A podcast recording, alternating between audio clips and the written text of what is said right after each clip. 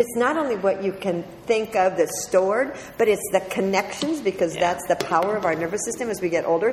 It's not that we're generating new nerves. Why do you want to generate new nerves? You've got so much data stored and you can collect, connect those. It's like this giant game that you can play for the rest of your life in terms of connecting this odd piece of data with this one and coming up with something. So then it really is just giving yourself space.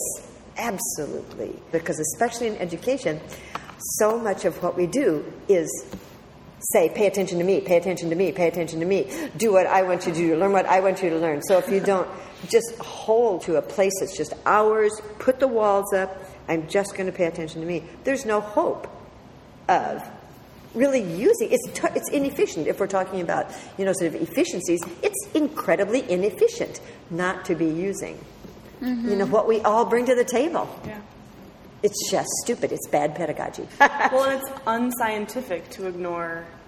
Yeah, all the databases. Yeah, yeah, totally true. And you think uh, that every person like. Yeah, I remember. Point of view or every connection, like to ignore those things is unscientific.